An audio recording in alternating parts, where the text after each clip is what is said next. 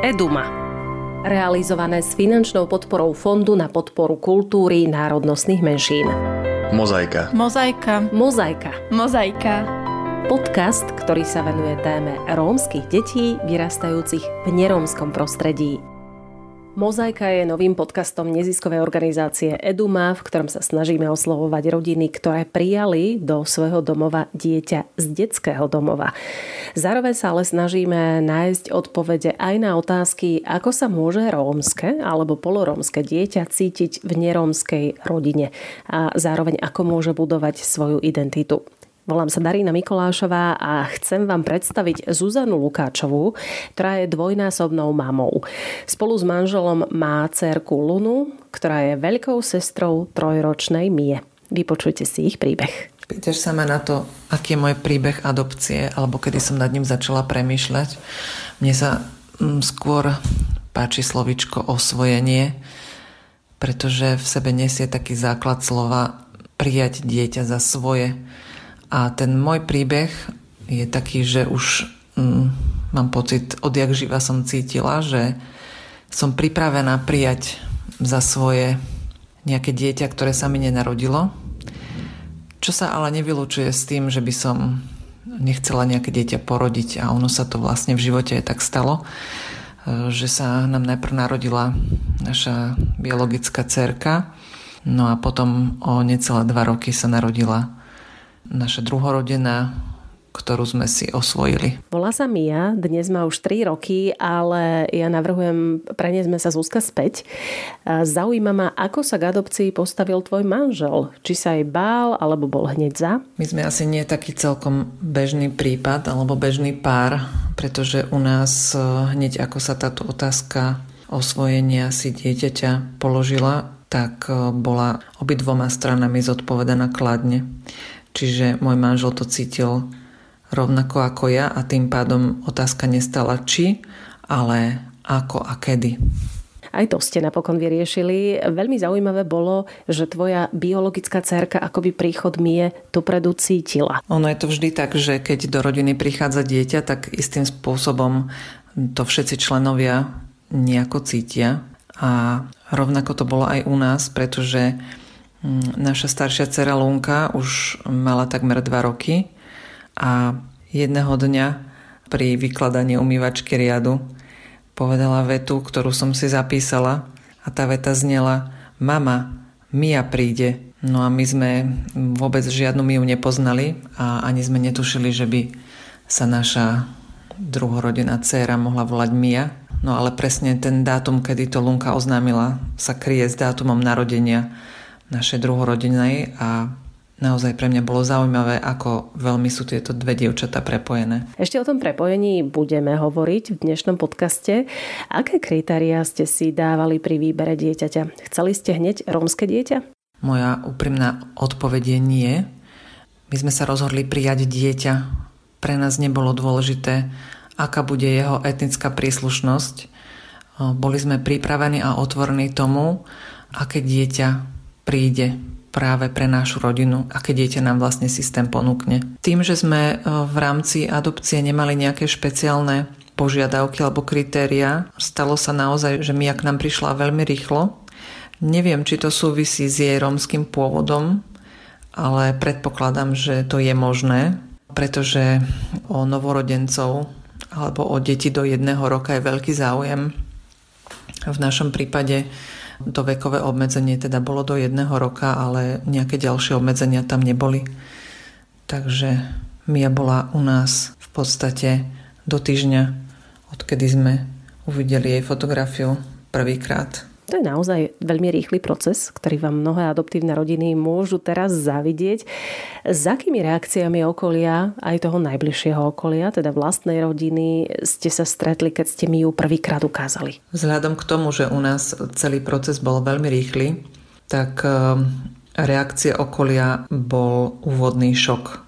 Nikto nečakal, že sa v priebehu pár dní staneme dvojnásobnými rodičmi, vrátane nás samotných. Netušili sme, že to môže prísť tak rýchlo, napriek tomu, že e, v podstate pomyselne tehotní sme boli už od rozhodnutia prijať alebo osvojiť si druhé dieťa. To, že ak sa pýtaš na to, že, že Mia je Rómka a je veľmi hnedá oproti aj bežným Rómom, je naozaj na prvý pohľad šok, keď sa takéto dieťa ocitne v bielej rodine. Ten šok nemusí byť len negatívny, je to vlastne prekvapenie a tie otázky, ktoré mm, vnímate v očiach svojho okolia sú niekedy vypovedané, niekedy nevypovedané, ale, ale sú tam. Takže tie reakcie e, my zažívame v podstate na dennom poriadku a je to len o tom, aký postoj zaujmete. A aj ten sa vlastne v našom prípade v čase formoval. Ty si mi spomínala, že Mia si niesla veľa zranení z obdobia, keď ešte nebola u vás. Ako ste ich liečili? S čím všetkým ste sa museli popasovať? Napriek tomu, že Miuška k nám prišla veľmi malá, tak si niesla naozaj ťažký, náročný osud, ktorý by možno vydal na niekoľko takých štandardných a bežných životov Nerátam len to obdobie, odkedy sa narodila, ale teda ako fyzicky prišla na svet, ale takisto ten čas e, prenatálneho vývoja a možno aj tie podmienky, za ktorých bola počatá. To všetko sú veľké neznáme, keď e, sa u vás e, objaví dieťa, ktoré sa v podstate do vašej rodiny narodilo v deň, keď ste si ho doniesli domov. A to, s čím všetkým sme sa museli popasovať, ako sa ma pýtaš, je mm, neuveriteľné e, množstvo. A ani aj, aj, aj ťažko vlastne o tom rozprávať, pretože je to e, neuveriteľné množstvo tém, ktoré sa e, mnohé ešte stále vynárajú a je naozaj zaujímavé vidieť, ako v praxi vlastne priamo doma na svojej cére ako sa tá psychika postupne otvára a rozbaluje, ako sa, ako sa vlastne tá mm, duša vyľaďuje cez lásku a prijatie a stabilitu. A mm, je to naozaj taká veľká škola. A mm, zrejme, ak by sme sa neotvorili nejakej pomoci zvonku alebo podpore, tak by to bolo veľmi zahlcujúce. Čo alebo kto vám v tomto období najviac pomohol? Oslovili sme občianske združenie Návrat, ktoré sa týmto témam venuje v podstate hm, pár dní po tom, ako Mia k nám prišla a vlastne my sme nevedeli intuitívne hm, to, čo mne ako matke dovtedy fungovalo, nefungovalo.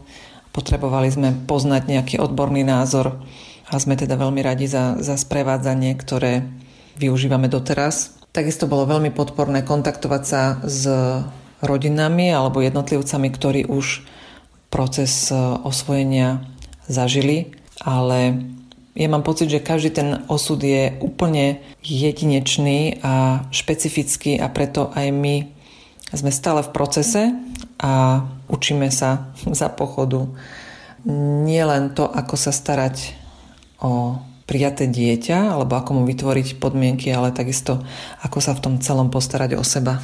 Niektorým nerómskym rodinám, ktoré prijali rómske dieťa, pomáhajú aj rómsky dobrovoľníci Edumy.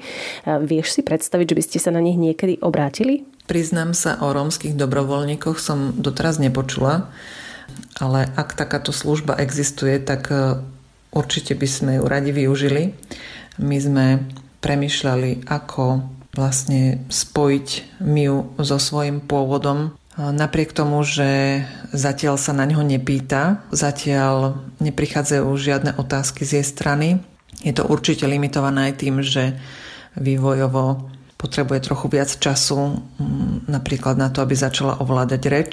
Ale vnímam, že si svoj rozdiel uvedomuje, pretože keď sme eh, raz eh, išli po ulici a išiel okolo taký eh, Róm, naozaj snedy ako Mia, veľmi podobne snedy, tak Mia na ňo ukázala prstom a usmiela sa a povedala, aha, Mia, Takže vtedy sme si uvedomili, že áno, ona to vidí, ona to vníma, ale zatiaľ možno o tom nevie rozprávať a je to na nás, aby my sme rozprávali. Preto sme sa aj rozhodli, že sa pokúsime spojiť sa s inšpiratívnymi Rómami, ktorí by mohli možno do budúcnosti pre Miu fungovať ako nejaký podporný vzor. Preto sme aj súhlasili s tým, že naše cery účinkovali pri odovzdávaní ocenenia Roma Spirit, kde vlastne sme priamo s tým romstvom boli konfrontovaní. Vie, že sa nenarodila vám? Jej príbeh rozprávame, rozprávame ho citlivo, rozprávame ho jemne. Napriek tomu vlastne, ako to len deti vedia byť priame, tak e, naša staršia dcéra nemá problém s Mijou rozprávať e, úplne priamo o tom, ako to bolo a takisto nemá problém to vykladať komukolvek, e, kto sa na to opýta. Nemyslím si, že je to z jej strany necitlivé, skôr mám pocit, že vlastne je to tak prirodzené a tak jasné, že o tom nemá vôbec problém hovoriť a verím, že keď raz bude rozprávať aj Mia, tak e, to bude vnímať podobne. A vie, že je Rómka? Vie, kto sú Rómovia? No tak ja dúfam, že na túto otázku e, je úplne jednoduchá odpoveď. Rómovia sú ľudia a o tom, aké špecifika má rómske etnikum, to je objavovanie, ktoré, ktoré budeme spoločne vlastne v rámci toho, ako, ako Mia rastie, absolvovať nejakým spôsobom postupne. Ako pripravujete Miu na predsudky ľudí o Rómoch, na to, že sa s nimi môže stretnúť a zrejme na 99% sa aj stretne? Ja si myslím, že, že na niečo také sa nedá pripraviť e, tak, že by sme ju k tomu nejako cieľene viedli, ale možno je to o tom, že my tie reakcie zažívame od jej narodenia do našej rodiny. Sme s nimi konfrontovaní a dôležité je, akú reakciu vidí Mia z našej strany.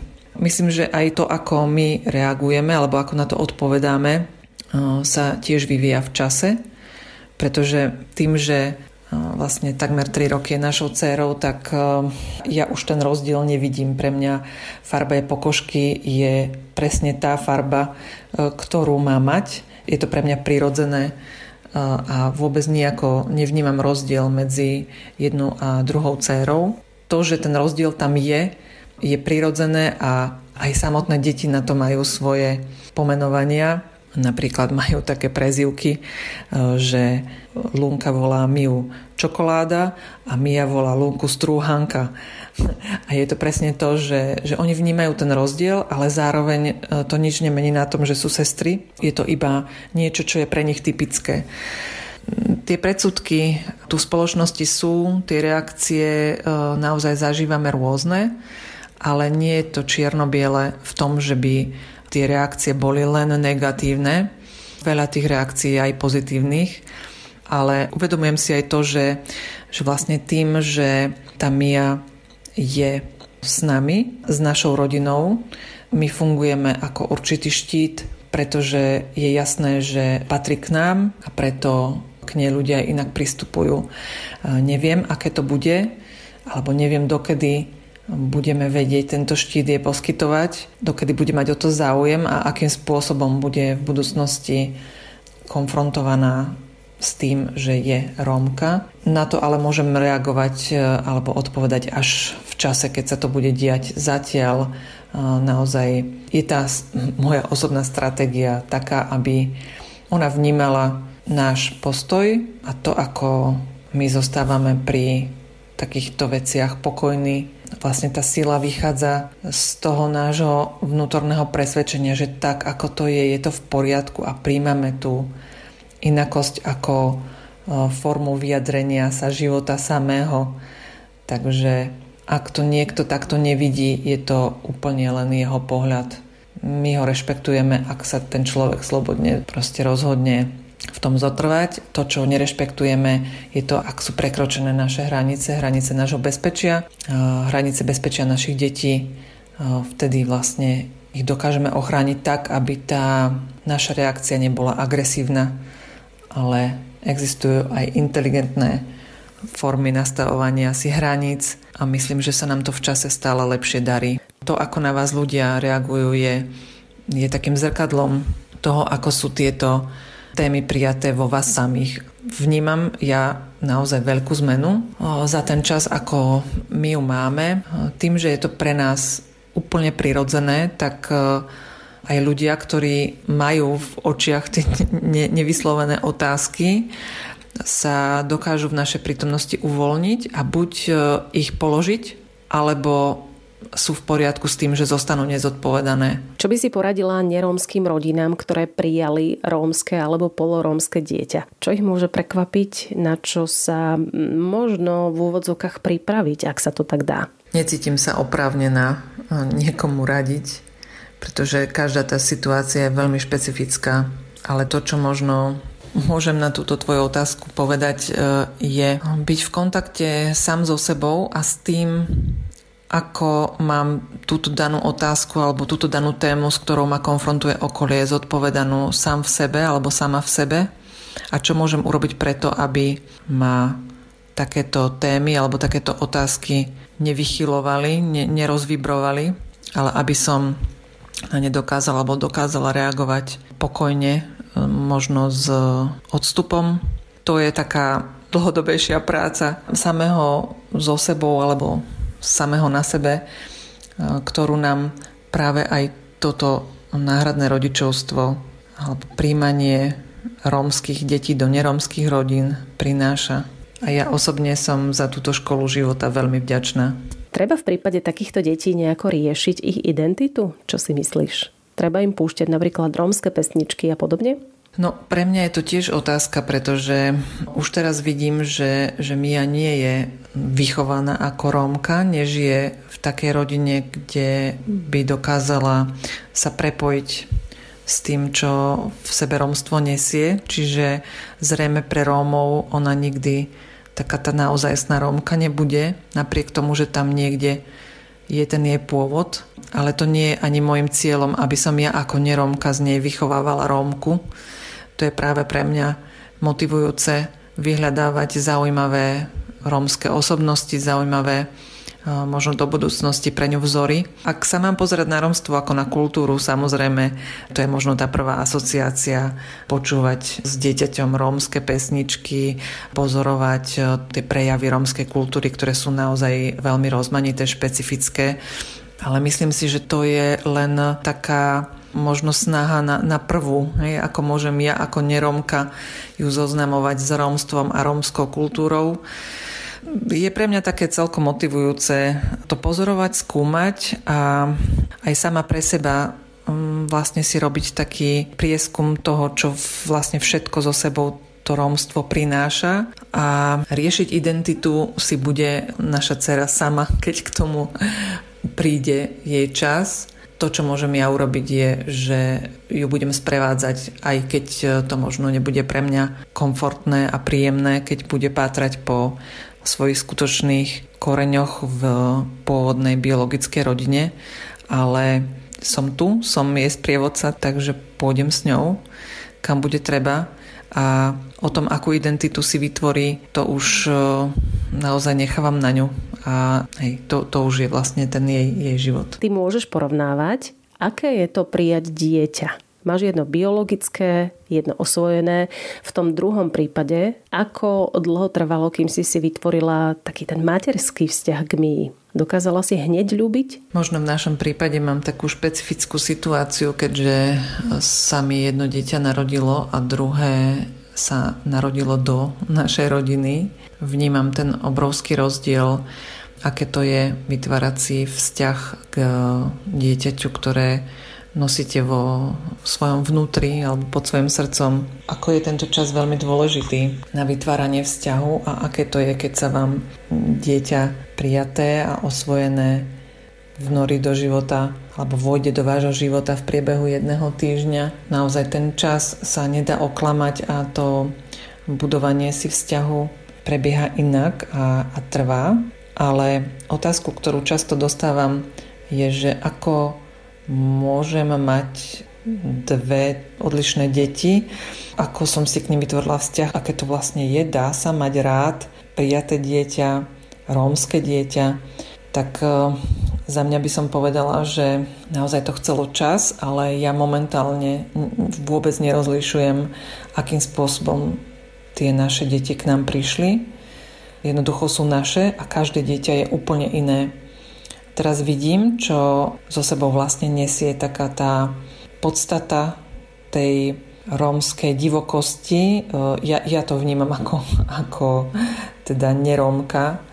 Vnímam obrovské prepojenie so svojim telom, so zemou, so svojimi pocitmi v tele.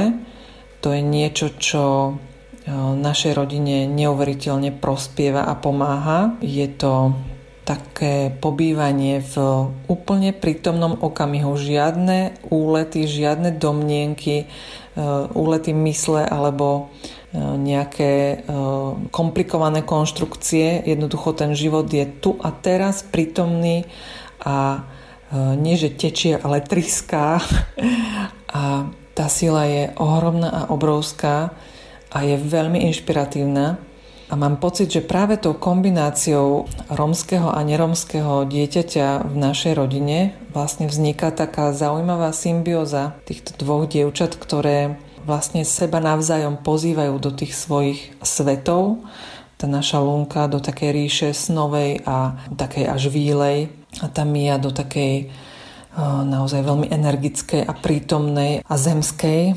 A práve týmto vyvažovaním prichádza úplne nová kvalita a myslím, že je to práve preto, že obidve tie dievčatá sú úplne maximálne uvoľnené a môžu sa prejavovať, alebo taká moja snaha je, aby sa mohli v našej rodine, aspoň teda v našej rodine prejavovať autenticky, aby ich to potom viedlo k tomu, aby také dokázali byť aj vo svojich e, životoch.